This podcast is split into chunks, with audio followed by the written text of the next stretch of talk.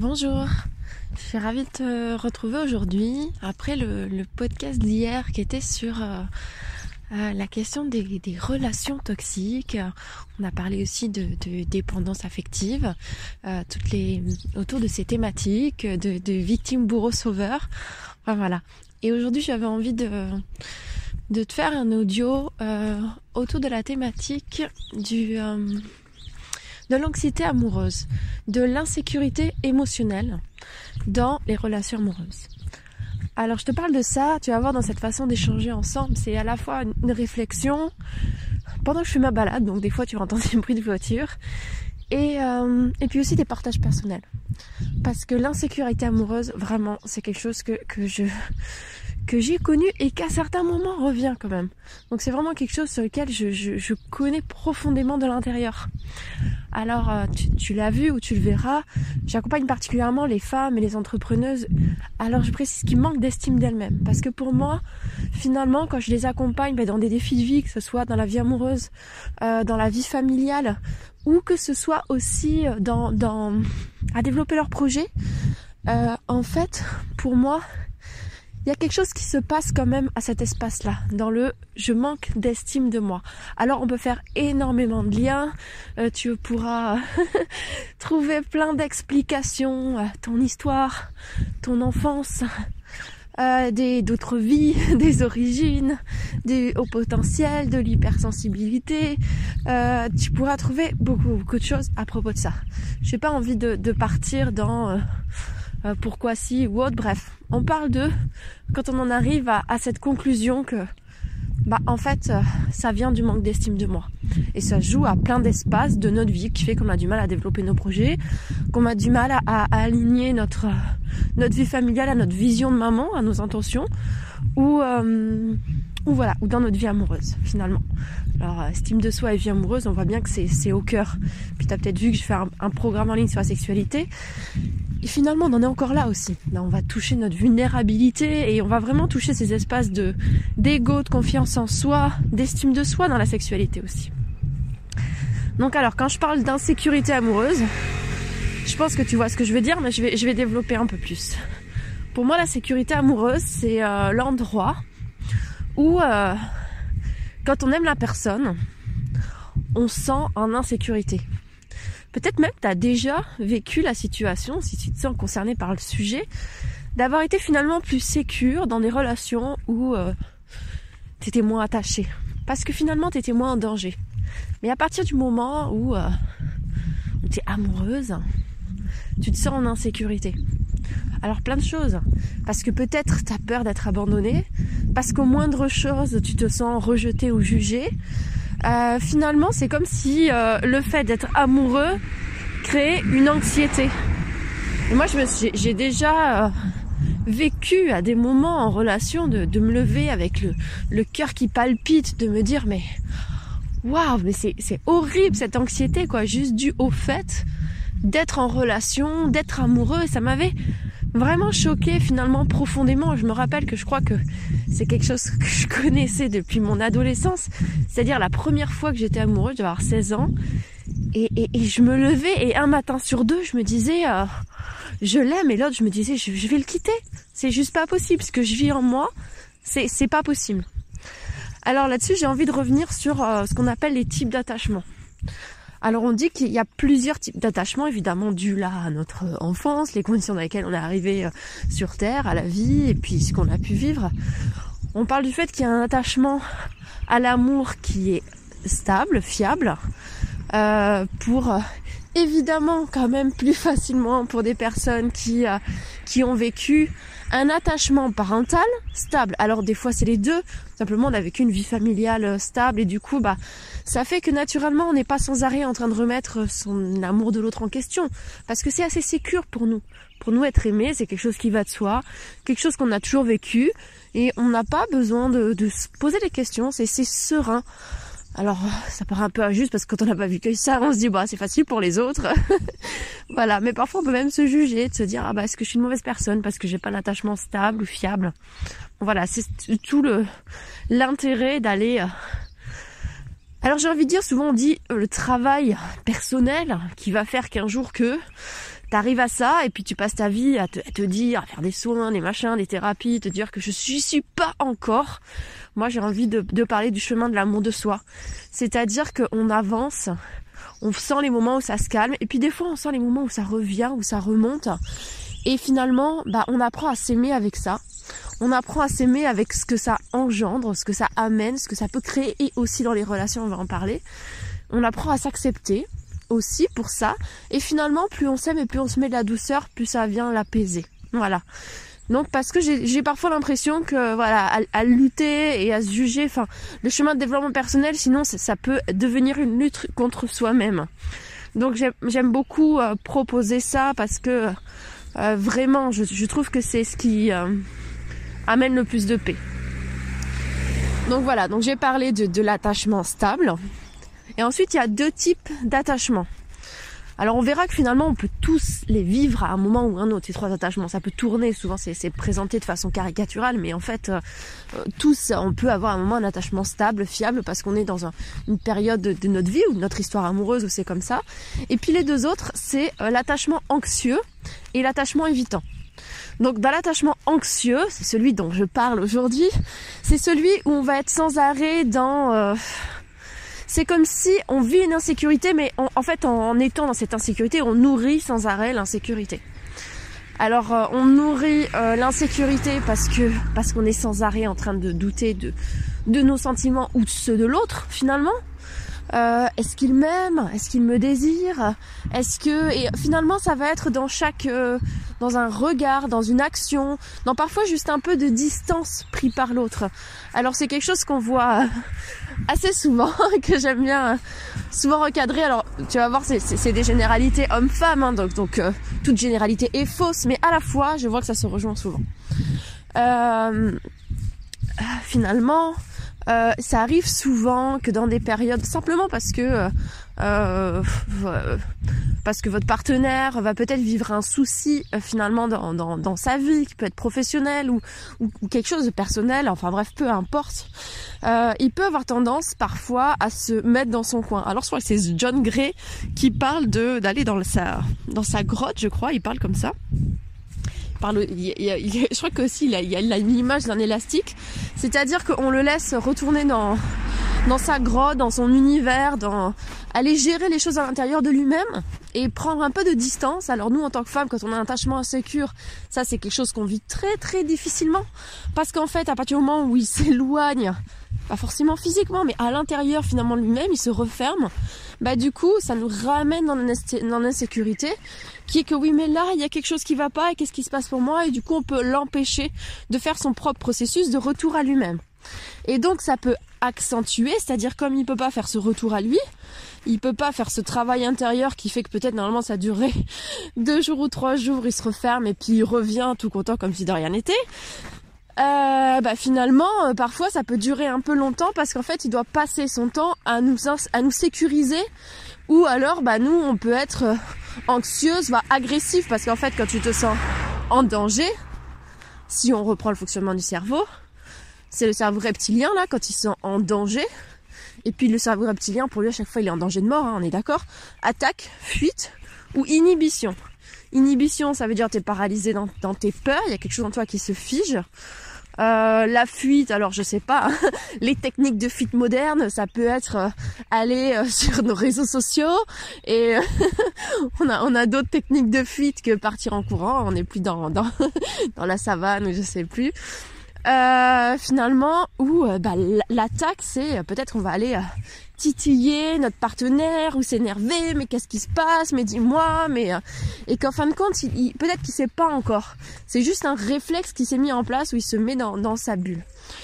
Euh, donc voilà, là je donnais un exemple de d'insécurité finalement qui peuvent parfois venir de choses anodines où on va remettre en question la relation, l'amour de l'autre, des choses de fond, alors qu'en fait il passe juste quelque chose pour lui et qu'il a besoin de le gérer à l'intérieur de lui-même. Alors finalement, l'anxiété amoureuse, je parle d'anxiété amoureuse, mais c'est l'anxiété relationnelle. Parce qu'évidemment, on peut le vivre à d'autres endroits. Par exemple, moi, je sais que euh, la sécurité affective, finalement, donc euh, ce que je parlais, c'est que souvent, on n'a pas forcément euh, eu dans notre enfance. C'est comme si l'amour, ça n'allait pas euh, de fait quand on est dans cette anxiété, euh, euh, attachement anxieux en tout cas. Donc ça veut dire que pour une raison ou pour une autre, on n'a pas senti comme quelque chose de, de, de serein, de périn, de durable, d'inconditionnel, l'amour que les gens portaient pour nous.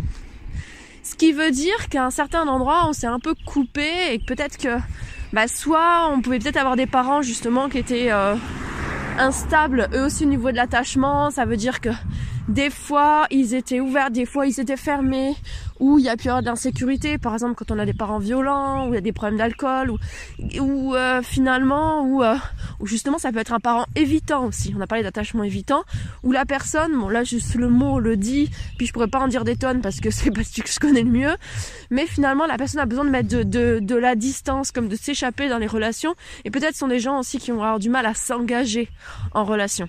Et parfois, c'est ça les principes de dépendance affective, c'est qu'en fait, quelqu'un qui a un attachement anxieux, du coup peut avoir besoin, se retrouve dans un certain euh, schéma de dépendance pour euh, se sécuriser finalement. Je suis tellement anxieux que j'ai besoin sans arrêt que tu me prouves que tu m'aimes, que tu me montres que je peux compter sur toi.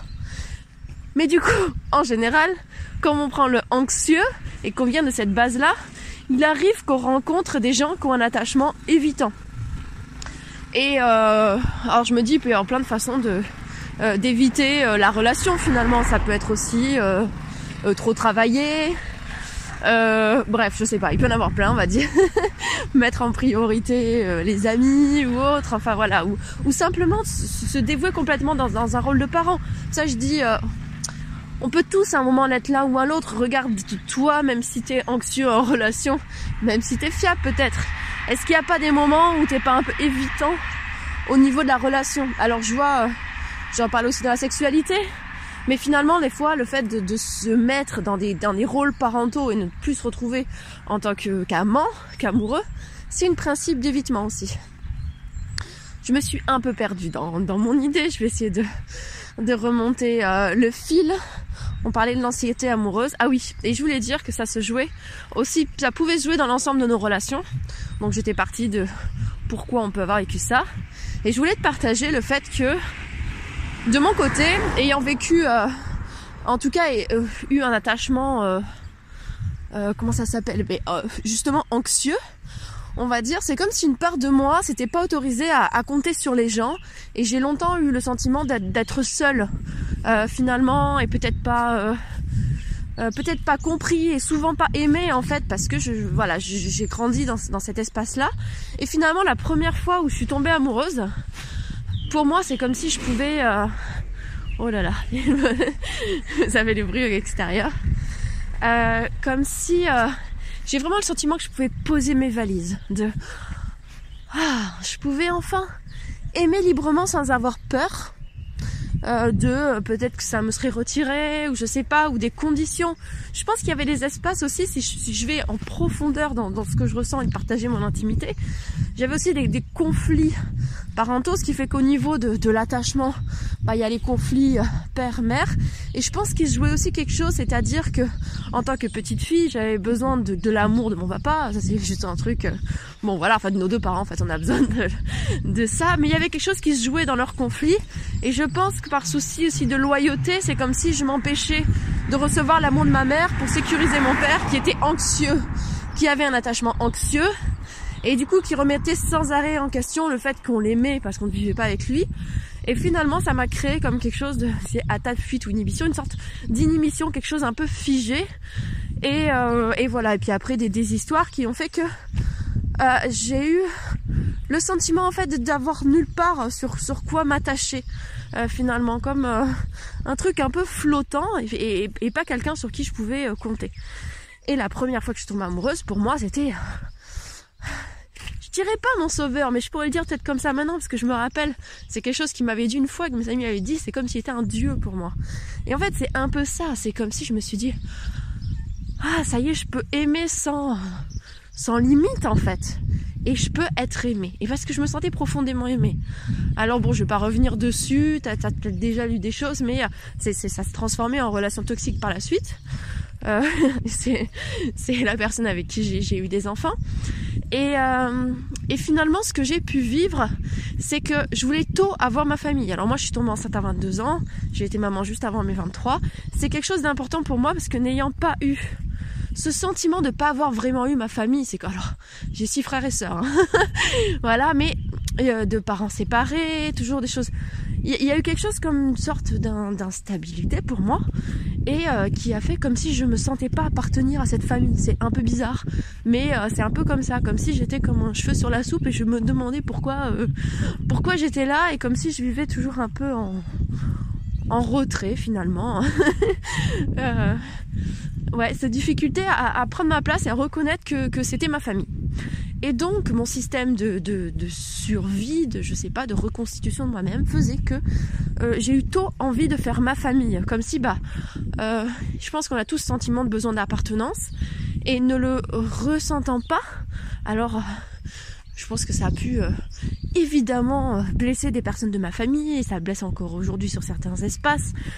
voilà, le fait de ne pas sentir, c'est c'est comme ça en fait. Ça peut être culpabilisant aussi, mais, mais de ne pas forcément euh, euh, d'avoir pas vécu dans cette ambiance, une ambiance familiale de cohésion et du coup de pas de pas de pas ressentir, de pas avoir ressenti ça en tout cas. Et donc très tôt, je voulais euh, créer ma propre famille et c'était vraiment quelque chose. Et quand j'ai ressenti cette confiance infinie dans cette personne là. Bah du coup pour moi c'était évident, je voulais créer ça. Et je pense que derrière, il y avait en moi la croyance que, et je l'ai vu parce qu'ensuite quand il y a eu des problèmes dans la relation, euh, pour moi il y avait, euh, il y a un moment c'est comme si j'ai mis un peu plus la relation de côté parce que je m'étais plus en danger. je me disais mais en fait la vie amoureuse je sais pas si elle sera toujours là. Mes enfants je sais qu'ils seront toujours là. Et en fait il y a vraiment quelque chose en moi qui a mis les enfants en, en premier parce que pour moi c'était la seule chose sur laquelle on peut compter. J'aurai tout le temps mes enfants dans ma vie.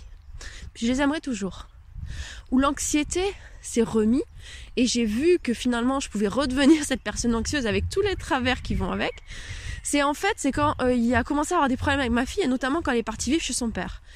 Et indirectement, et je pouvais pas faire autrement, dans mon corps, dans mes cellules, j'ai vécu ça comme une trahison par rapport à toute l'histoire que j'ai avec lui, par rapport au fait que je savais qui, enfin je savais, j'espérais que non, mais bref, aussi ce qui s'est passé qu'il l'a monté contre moi.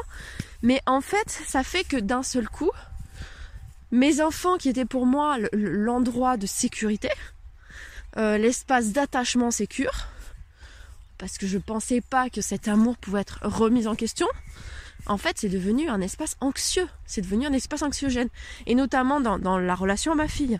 C'est-à-dire que je voyais que j'avais du mal à me retrouver en situation d'être... Euh, d'être sécure finalement. Il y avait tous mes systèmes de, de, survie euh, qui se mettaient en place. Donc euh, euh, la paralysie à certains, à certains endroits, la fuite à d'autres, d'avoir du mal à rentrer en relation avec elle, à faire des choses avec elle.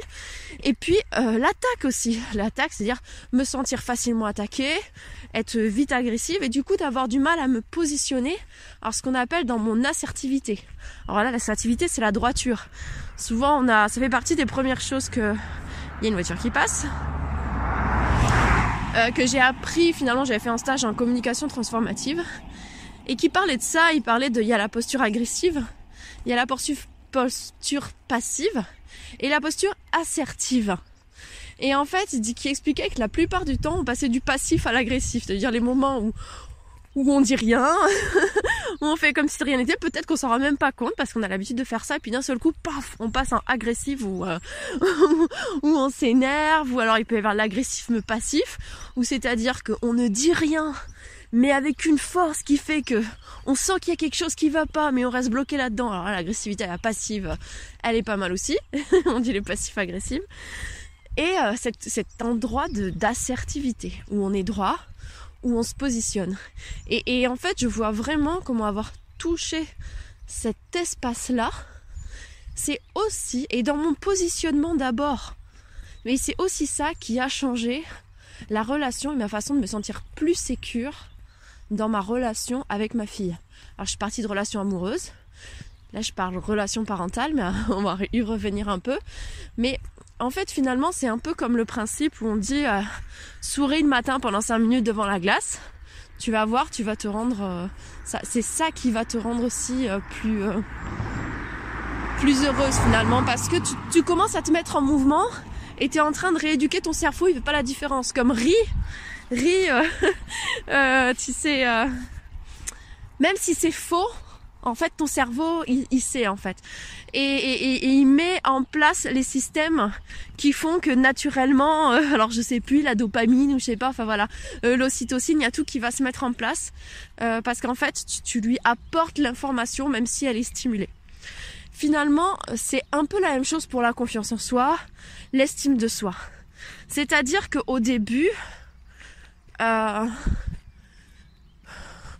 au début, en fait, quand j'ai repris les rênes de mon positionnement intérieur, forcément, c'était un peu, euh, euh, comment dire, j'ai, j'ai, alors je vais, je vais pas te dire, j'ai pas attendu qu'il y ait un sang miracle qui m'aide. Si j'ai attendu qu'il y ait un sang miracle qui m'aide. Bon, mais je l'ai pas trouvé. je me disais, mais comment ça se fait que je fais toutes ces choses et avec tout ce que j'ai fait, ça bouge pas? Bon, à un moment, je me suis dit, de toute façon, là, il faut que, il faut que j'y aille. Et en fait, ce positionnement intérieur, est-ce qu'il était bien ancré au début? Pas du tout. Est-ce qu'aujourd'hui, il est toujours 100% ancré? Pas du tout. il y a plein de moments où il est, et il y a d'autres moments je fais, ah, bah mince, je suis repartie là-dedans. Le chemin de l'amour de soi, parce qu'on n'est pas, faut pas attendre d'être des personnes parfaites, mais c'est juste d'être, de retrouver sa sérénité finalement. Et moi, j'avais perdu ma sérénité dans le fait d'être maman et dans le fait d'être maman de ma fille, parce que c'était avec elle, en tout cas à ce moment-là, que la sécurité, la, la relation était insécure. Et finalement, dans le fait de reprendre mon positionnement comme un fil, de me rappeler que, que j'aime infiniment ma fille, c'est une relation importante pour moi, et qu'en fait il se jouait ça par rapport à des situations particulières et en plus par rapport au fait que c'était une adolescente.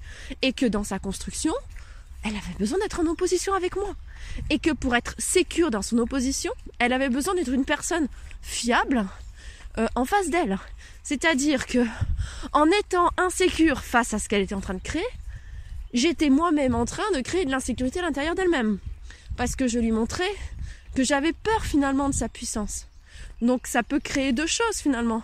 Ça peut créer euh, une sorte de euh, oui mais faut pas que je sois puissante parce que du coup ça fait peur à ma mère, ça l'insécurise ou voilà.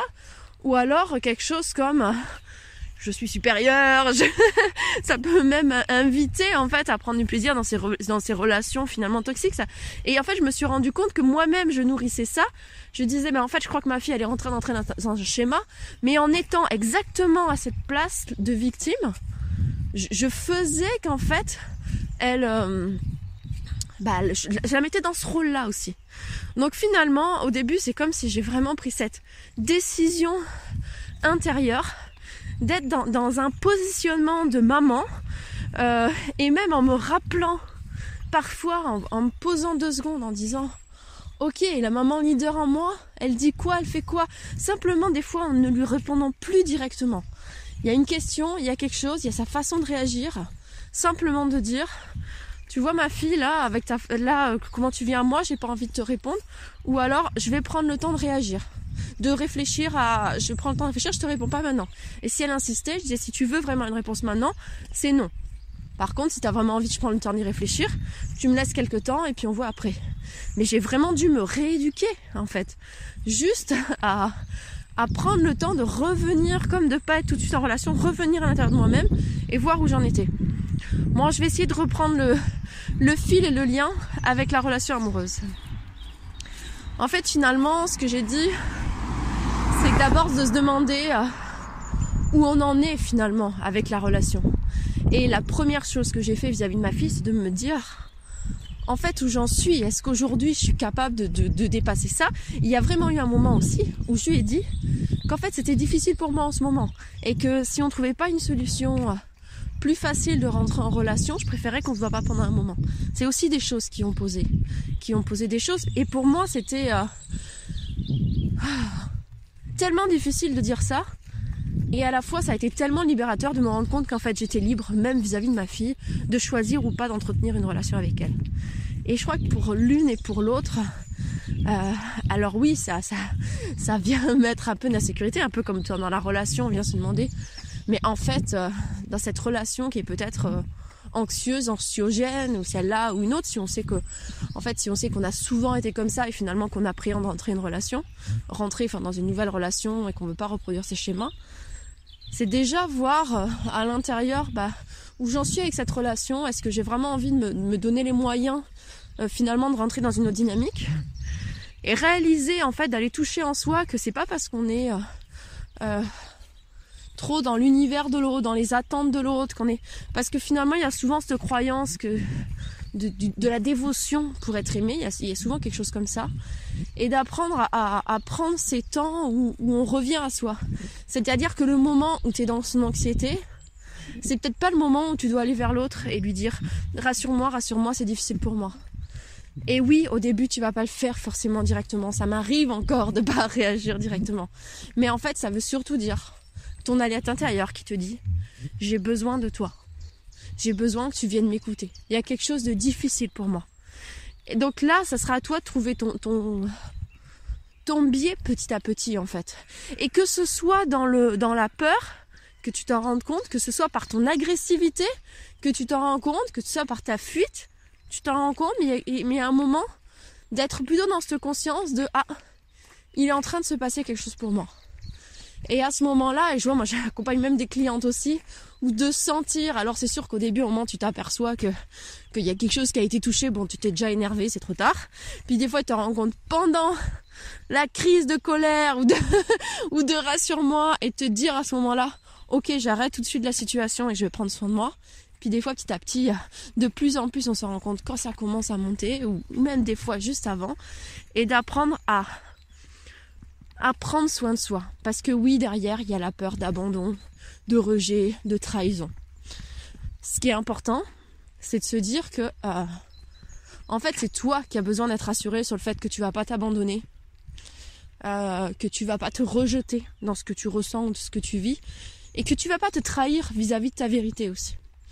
Et que finalement j'ai envie de t'inviter à quand on parle de cette notion euh, d'insécurité et puis ou autre, et puis finalement je parle souvent de positionnement intérieur. Mais en fait, un positionnement intérieur, il prend racine encore dans autre chose. Il prend racine dans, dans l'amour de toi, dans l'écoute de toi. Alors moi, je sais que ce qui m'aide beaucoup, c'est d'écrire. Euh, ce qui m'aide aussi, c'est euh, de, de, verbaliser parfois, euh, que ce soit des amis ou de finalement de, de poser des mots. J'ai pas forcément besoin de, retour juste moi, bah tu vois là un peu comme je fais un audio ou autre, en fait de d'extérioriser quelque chose qui m'aide à prendre conscience. Puis des fois c'est vraiment beaucoup l'écriture, je me pose et puis j'écris, j'écris et puis d'un seul coup j'arrive à voir. Mais en fait parfois dans la relation à l'autre, bah en fait on demande genre à l'autre bah viens voir avec moi, viens m'aider, il y a quelque chose qui passe, fais quelque chose, je veux plus ressentir ce truc, aide-moi, je veux plus ressentir ça. Soit l'anxiété, la colère, la peur, la tristesse. Euh, peu importe en fait, on veut plus ou la baisse d'estime de moi, montre-moi que tu m'aimes, montre-moi que tu es désirable. Mais qu'en fait, souvent, c'est un appel de toi-même à toi-même. Et euh, au lieu de te juger, de ressentir ça à nouveau, bah donne-toi autant d'amour que tu en as besoin. Bah c'est encore des appels de toi intérieur qui te dit prends soin de moi. Alors oui, ça peut être ta petite fille intérieure, mais ça peut être aussi ta femme intérieure. Parce que peut-être dans cette histoire ou dans une histoire passée, tu as vécu des choses pas évidentes qui font que tu as encore ce système-là. À chaque fois qu'il revient, aime-le ce système. Donne-lui de l'amour, donne-lui de l'attention. Arrête de le juger. Arrête de lui dire je te déteste, je voudrais que tu sois plus là. Apprends à l'aimer. Apprends à le remercier. Parce qu'en fait, il est là pour te protéger. Alors oui, il n'a pas toujours raison. Des fois, il pense te protéger, mais il amène à toi exactement ce dont il a peur. Mais peu importe. Aime-le, donne-lui de l'amour, sécurise-le. Sécurise-le ce système. Dis-lui ne t'inquiète pas. Qu'est-ce que tu as à me dire? Je t'aime. Donc voilà ce que j'avais envie de te, de te partager aujourd'hui. Euh, je ne sais pas si ça sera suffisamment concret pour toi. En tout cas, moi je sais que ça m'aide de me rappeler qu'à chaque fois, c'est moi qui ai besoin de moi en fait. C'est moi qui ai besoin de l'amour de moi. Et, euh, et souvent en plus, alors c'est ça qui paraît des fois injuste, c'est que des fois des clients disent mais c'est pas juste, j'ai besoin d'être rassuré, je dois encore plus. Bah ouais, des fois justement, bah, quand il y a ça qui s'active, on a encore plus besoin qu'on nous montre qu'on même encore plus besoin qu'on en montre qu'on nous rassure. Et à la fois, plus on fait ça, ça arrive souvent qu'en fait que la personne c'est tellement trop, elle se sent tellement pas capable de répondre à la demande que notre partenaire il prend en fait de la de la distance. Et du coup on se dit mais je comprends pas, j'ai besoin. Et en fait il, il est encore moins là. Et donc c'est là où on va encore plus chercher. C'est comme si il s'écarte en disant non non je pense vraiment qu'il n'est pas besoin de moi, qu'il n'est pas question de moi. Et toi tu y retournes encore plus, ou tu te sens, ou tu te paralyses encore plus et tu te sens encore moins aimé. De dire mais oui mais voilà et ça entretient ton système. Alors que non vraiment il, il est question de toi. Et en fait où c'est magique aussi, c'est que tu vas voir que quand tu reviens à toi, à l'amour de toi, à l'écoute de toi, à te faire du bien aussi, parce que des fois simplement bah ça peut être bah c'est dur pour moi en ce moment. Comment je peux m'offrir du doux? Comment je peux faire que ça soit plus facile pour moi? Alors des fois se faire accompagner, des fois appeler plus souvent nos copines, des fois se faire masser, faire une activité qui nous plaît. En fait, c'est tout ce qu'on va mettre sur le chemin pour rendre ça plus doux. Ne serait-ce que, ben voilà, avoir quelqu'un à qui en parler. Alors ça peut être une amie, mais des fois, justement, dans la question d'anxiété relationnelle, on a parfois du mal aussi à faire confiance aux autres. Donc euh, simplement trouver une personne en qui on a confiance, à qui on va pouvoir poser toute la vérité de ce qu'on vit, sans se sentir jugé, sentir qu'on est en bien, que qu'on reçoit de la bienveillance et du non-jugement. Euh, un espace où on va pouvoir ouvrir nos cœurs, notre vulnérabilité, sans sentir qu'on va être mis en danger. Et, euh, et se faire du bien, se faire du doux et voir que et voir que déjà ça peut tout changer. Et quand ça devient plus doux, plus léger à l'intérieur de toi, quand toi tu nourris plus ton, amour, ta douceur, et puis ta puissance intérieure, tu vas voir que ça va changer à l'extérieur, que ce soit ton ami, ton amoureux, ton enfant, tu verras que ça amènera complètement une autre dynamique dans ta vie. Et euh, parfois pas exactement celle que tu avais voulu, parfois pas exactement la forme que tu avais souhaité, mais euh, quoi qu'il arrive, tu vas sentir à nouveau que tu as les capacités de, euh, d'accepter la vie comme elle est, de savoir te positionner, de d'aller vers les choses justes pour toi et euh, et d'être doux avec toi. Je te souhaite une très belle journée. Merci de m'avoir accompagné dans ma balade et puis à bientôt. Salut.